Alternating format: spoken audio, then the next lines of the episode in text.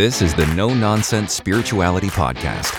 Here we utilize the best tools from science, the wisdom housed in religion, and the connectedness of mysticism for building a beautiful, flourishing life.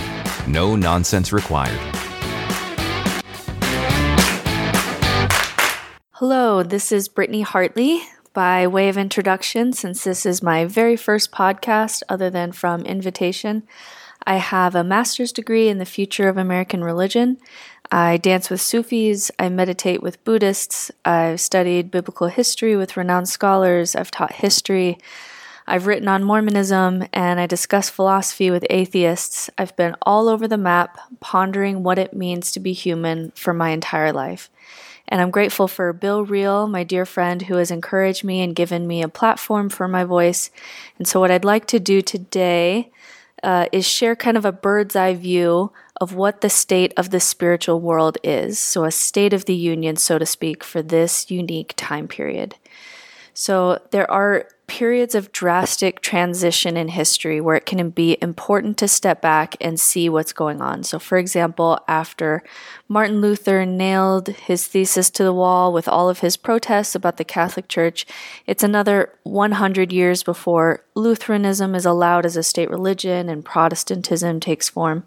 And between these two is a period of transition where people are dissatisfied with the Catholic Church, but nothing had quite yet taken its place. Uh, in China, before the Common Era, there was an emphasis in the Zhou dynasty about the divine and especially the ruling class having a mandate from heaven. And as a counterbalance, Confucius develops a philosophy on what responsibilities people have toward one another in order to build a functional society. Rome falls and is replaced by Christianity. Christianity in Europe goes on the decline and is replaced by nationalism. Jews transition from polytheism to monotheism. These are big transitions in history. Sometimes historical transitions are positive. When England faces pressure, it produces the Magna Carta, and slowly over time, they move power from the few to the many. And sometimes things swing like a pendulum. We see this, for example, when the Industrial Revolution became so focused on industry that it gave birth to the period after called Romanticism, where we move from caring too little about human emotion to only writing romantic poetry and doing nothing else. Or the French Revolution, where power swings between tyranny and anarchy and just untold bloodshed. So we are right now in another period of transition. With the internet, we've never had such a big gap between the world that children are living in and the world that their grandparents lived in. It will be recorded in history as one of the greatest transitions of all time. Now, in the spiritual world, uh, in the West especially, people are leaving churches, and the nones who report on religious surveys that they are not associated with any religion is the fastest growing group. And so, as a reaction to people being dissatisfied with organized religion, but nothing else has really taken its place yet. I see three kind of movements happening right now. So, first, there is a reaction, and it's kind of almost a whiplash towards fundamentalism. So, when we start to feel very chaotic uh, personally on an individual basis, we have a tendency as human beings to cling back to the last time we felt order. And it is very important for children, for example, to go out into the world and return home to safety maybe even with milk and cookies. We do this also as societies. So right now, you know, there's we're part of this postmodern movement uh, that tells us that we're not really interacting with ultimate reality, that our language and our biases are just creating it. And we have gender and relationship norms that are changing drastically from our grandparents' generation. And the internet has just changed how we interact with the world and how big the world now feels. Less than 4% of teens today are biblically literate in any way the job market is markedly different. You can't just expect to graduate college and get a job. And so we can all sense the ground shifting under our feet. And so one way to react to this shifting is to go back and cling to order. So we see this with Make America Great Again we're returning to something. We also see this with various forms of fundamentalism with churches across the nation saying a similar message. The world is chaotic, but here the story is simple and there is safety in the structures in the structures of the past we must return to.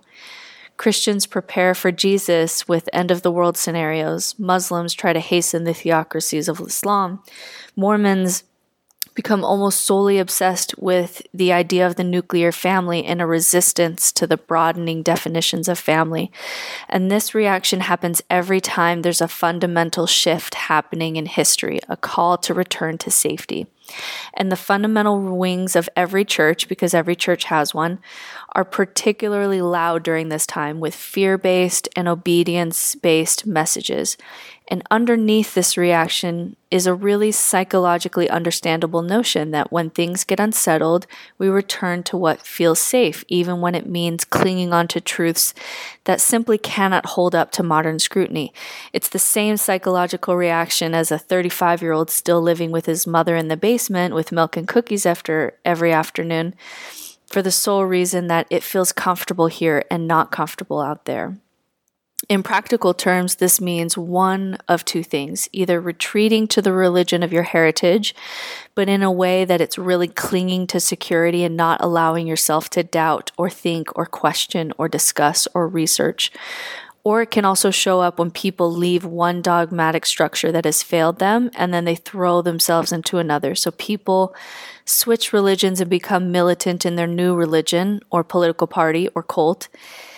And it's like rather than expand to be able to hold a little bit more chaos, it's just clinging to a false sense of security or switching from security to security. Um, in Mormonism, which would be my religious heritage, this would be a return to Mormon fundamentalism and us them insular kind of thinking, or uh, as Mormonism begins to crumble in its truth claims, switching over to a similar brand of Christianity that offers the same kind of dogmatic thinking but under a different guise. So, this is not the best option for humanity now nor, more than ever. In times past, perhaps it was necessary for tribal survival to create a shared story, but when those shared stories are now the reason why we can't solve real world problems, it's time to take a step back. So, another option that we are seeing in this transition time is the turn towards atheism and secularism. So people turn away from God and church, which is fairly easy to do given the damning evidence of all the evil that has been done in God's name, or the 4,000 gods from which to choose from today, or just the tendency of humans to be superstitious, which we are because we're pattern seeking, or the 100,000 years of human existence, mostly, you know, just latent with suffering, in which heaven seems to be quiet except for one Stone Age people in the Middle East. So pick your argument, whatever the argument is. Here we find a scientific but also condescending worldview where people become high off their own superiority and compared to the so called mythologies of common people. So the problem is, atheism is still quite young and does not easily offer the same tools that religions have provided humans for thousands of years. There are no rituals. Atheists may report that they feel awe when looking at the stars, but there's no day on the calendar set aside for that purpose. Atheists may say they can forgive people, but there's no communal day of forgiveness like that in the Jewish community. No shared way to handle bodies and funerals after death. No shared stories or books that can build meaningful communities. No gathering places or times to sing. Even Richard Dawkins, the most renowned atheist, sings Christmas carols at Christmas time because there's just no good alternative for the unbeliever. One may not believe in priesthoods or miracles, but not having friends and family gather and share hopes or offer their healing touch when you are sick places atheists at a, dif- at a disadvantage. There are reasons why religious tribes survived when non religious tribes didn't. And if all that atheism has to offer, especially the youth, uh, in terms of a full and meaningful life, is capitalism, we have to ask whether it's truly better for humanity. So while believers always have to resist the temptation towards dogmatism, on the other end of the spectrum, atheism has to be aware of the damaging effects of nihilism. And nihilism is this belief that nothing matters and life has no inherent meaning and I don't have free will. So what what how can you even construct good and evil? It's this overwhelming feeling that few people face, which is staring at the abyss of existence just naked, not knowing how or why we came to be.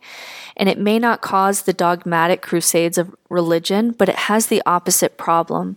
People showing up at therapist doors with no reason to live, no connection to their deepest self, no community, no connection to their humanity, and at the worst end, existential depression and suicide. We're even seeing in Generation Z a kind of spiritual crisis on its way where kids are not interested in sitting in a pew, but they report being anxious, not knowing who they are, not knowing how to create morality out of nothing, not knowing how to create a meaningful life and end up they end up with a kind of depression that feeds addiction that feeds depression.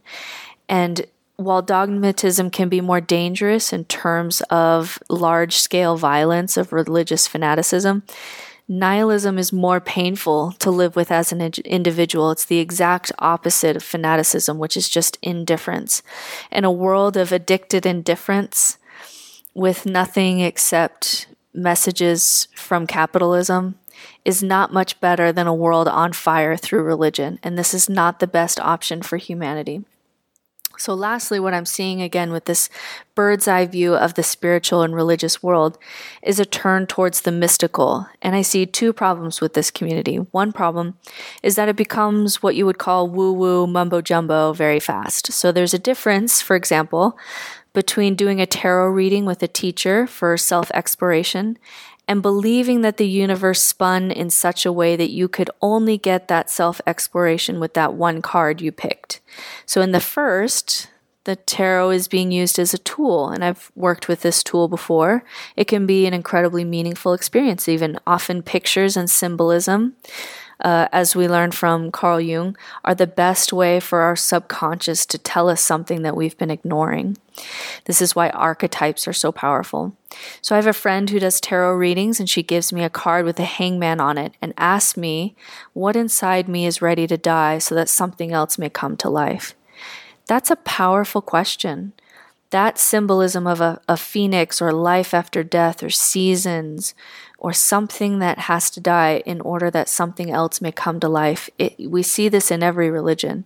It's beautiful imagery to work with to allow your subconscious to meet that question. But the way that it can be interpreted is that the universe spun and was designed in such a way that I got that card and no other card, which is a metaphysical claim about the nature of reality.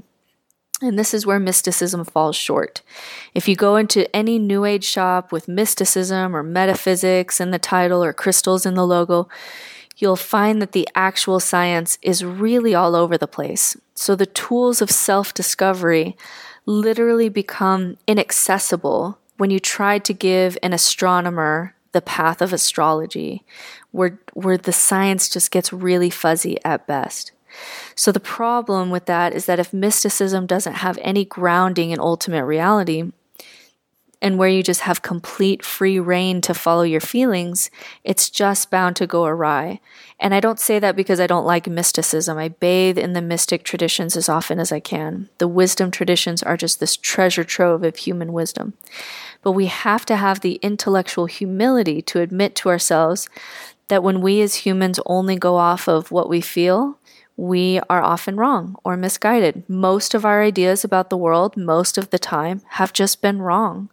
Modern New Age spirituality has to attach itself to something firmer than our emotions because even though emotions can give us a lot of information, they can also be wrong when it comes to reality. There's simply no staying power if the crystal, align your chakra, tarot, energy work, uh, these are kind of these buzzwords, kind of tools of spirituality, don't attach themselves to something a little bit more grounded, especially in areas where there are claims about ultimate reality being made.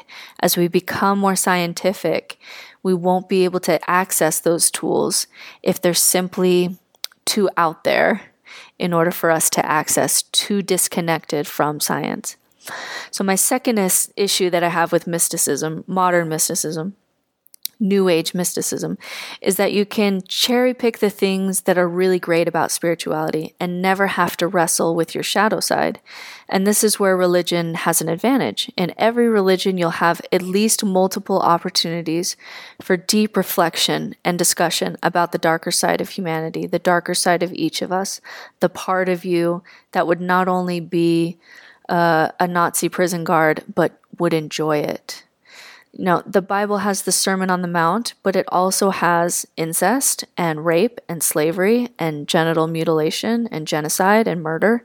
You'll hear about Cain and Abel, or it's very common for prophets and gods to meet the devil somewhere on their journey. Christ meets the devil, Buddha meets a kind of devil, even in stories uh, modern stories, a good guy doesn't triumph until he meets the final boss, you know, the, the deepest expression of evil. So, with New Age spirituality, you never have to take that journey.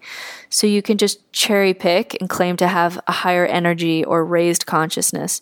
But it's a shallow pool that doesn't have enough, uh, enough depth behind it to really be a catalyst for deep transformation.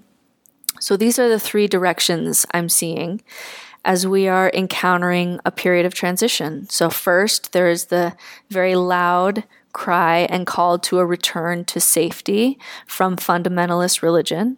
Second, there's a rejection of religion. So we have a growing atheist, agnostic nones population, but it's immature and lacking in a lot of really helpful tools for navigating your life and building a good life and being happy. And then we have this rejection of both science and religion towards New Age mysticism, which can get sometimes too woo woo and not grounded in re- reality enough uh, in order to kind of stay as a movement decade after decade, or it can be too surface level. And this is where we are. These are the three movements that that we're seeing. So now what I advocate for and what is happening but very slowly and I would say still fairly small scale, is imagining that these three reactions are a Venn diagram of sorts, and the sweet spot is in the middle of the three. In the middle of the three, if you can get there, is the place where you can loosely take in all the wisdom housed in religion, all the science of well being and neuroscience and evolution, and all the openness to the mysteries and joys of life that we find in mystic traditions. That's the sweet spot. And one of the lessons that took me a long time to learn was that a lot of people put religion and atheism on two different ends of a spectrum. And what I have found is that it's much more like a circle. These lines meet. Bad religion and bad science are both really dogmatic ways of living. Militant atheism has its own blind spots, its own prophets, its own things that you can and can't say, just like high demand religions. But nuanced religions at its best and spiritual atheism at its best, there is very little difference between these two. Maybe just a sliver or a hair and some semantics between them. And that took me a really long time to see after faith deconstruction. I was listening to a podcast, this would be years ago now, where atheists were talking about panpsychism, which is a philosophy that says that consciousness is an essential part of the universe and it goes all the way down to the smallest cells, even and it sounded exactly familiar to conversations about panpsychism that were being discussed at the highest levels of philosophy in Mormonism. You know, these these conferences with with philosophers who engage with Mormonism. And what shocked me as I was listening is that these two groups of people, Mormons and atheists, are on as far as you could go opposite ends of the spectrum Okay, Mormonism is a high demand religion. Atheism would reject all of its claims. You could not find two groups of people that are more dissimilar.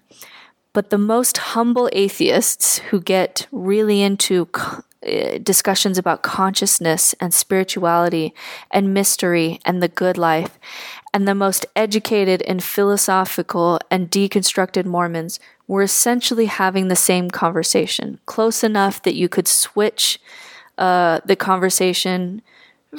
You could take it out of the atheist room and put it in the Mormon room, and there and it would be virtually the same conversation.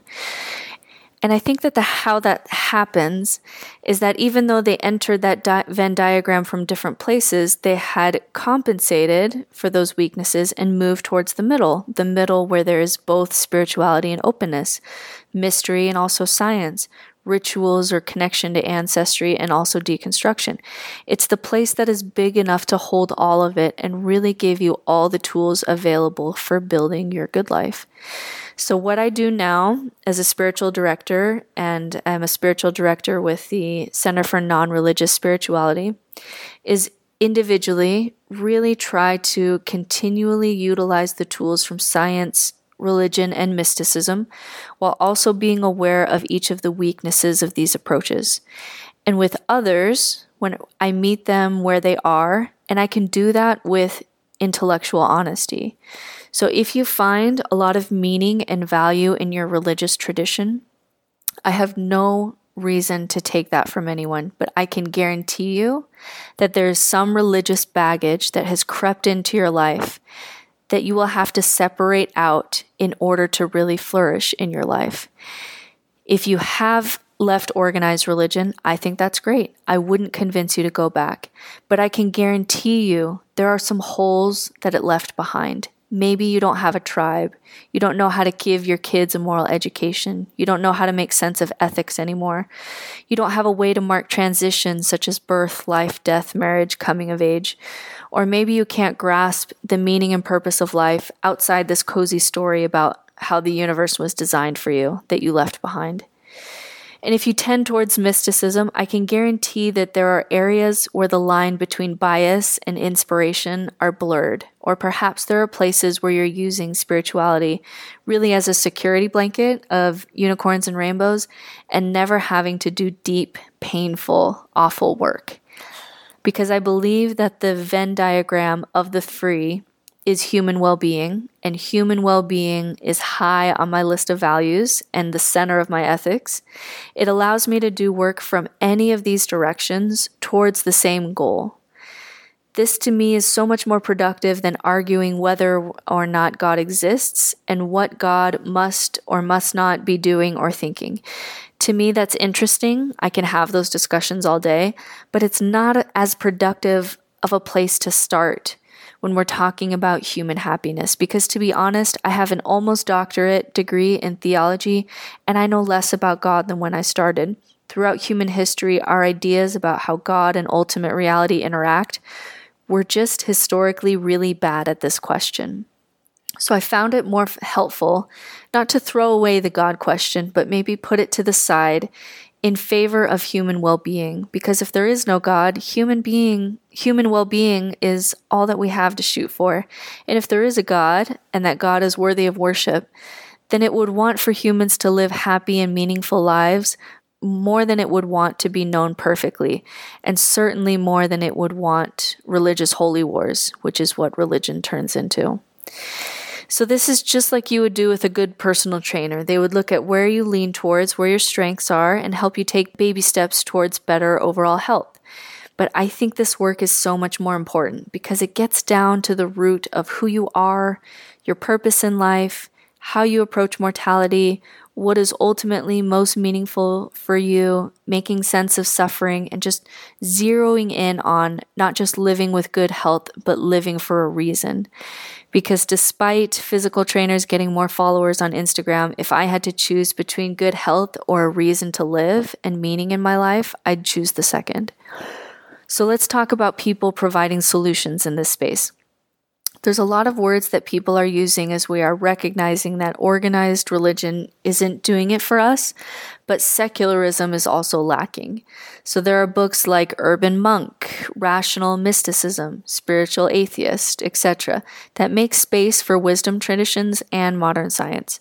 We have TED Talks called Atheism 2.0 from Alain de Botton telling us how to, we have to learn from religion to make secularism better. We have people like John Shelby Spong, who recently passed away. He was a bishop in the Episcopalian Church who really helped Christianity to be a pathway to walk into mystery rather than the solid, dogmatic political force that it is. Or people like Richard Rohr, who are bringing out the best of religion and shunning the worst of it. Uh, we have people like Sam Harris who are talking to leaders in spirituality and meditation without letting go of his scientific credentials as a neuroscientist. This is where the magic is happening. Some call it rational mystic, or religious humanist, or nuanced religion, or spiritual atheist, but it all ends up in the same place a place that is open enough to balance out the extremes of dogmatism and nihilism, which are the two most dangerous forces on earth. So, what we're trying to do here, it's almost like doing Christianity in reverse. So, when Christianity began, it took and really adopted all the good things that paganism was already doing. It took the Christmas tree and it put an angel on top. And we just all kind of went with it because this Jesus character was so next level. He sat with the poor and sex workers and challenged authority. So, what I advocate now is the reverse. We take now all the good things of religion in general and use it to make things better because the dogmatic, right wing, militant, political, prepper, damning people to hell Christianity that is on offer is just not good enough. And it's certainly not a reflection of the radical revolutionary that was Jesus. So, that's my spiritual State of the Union address. I'm really excited to continue to do work in this space that no matter where we are, we can all individually and community move towards human flourishing. Religion is setting this world on fire. If you have a problem, religion is bound to make that problem worse. We must outgrow this impulse to be sure about things that we're not sure about, or to die because we are so sure about what's going to happen in the next life. Nihilism is also threatening the mental health of the atheist community, and especially the youth, who cannot believe in God, but also cannot make sense of how to live a good life without it. And spirituality must be more available to people who cannot stomach the scientific claims of New Age mysticism. If our human species is going to survive, this is a problem that we must solve and we can certainly learn from one another without having to only use the tools from whatever club we are a part of. So that's my message. Thanks for listening. Please leave any comments or feedback. And again, thanks to Bill Reel for hosting me here. Have a fantastic day. And I'll end with my final quote, which is my favorite quote in the words of Victor Hugo To love another person is to see the face of God. Thanks. This has been another No Nonsense podcast with Brittany Hartley. Be sure to visit no-nonsense-spirituality.com for more resources, classes, coaching opportunities, and contact info.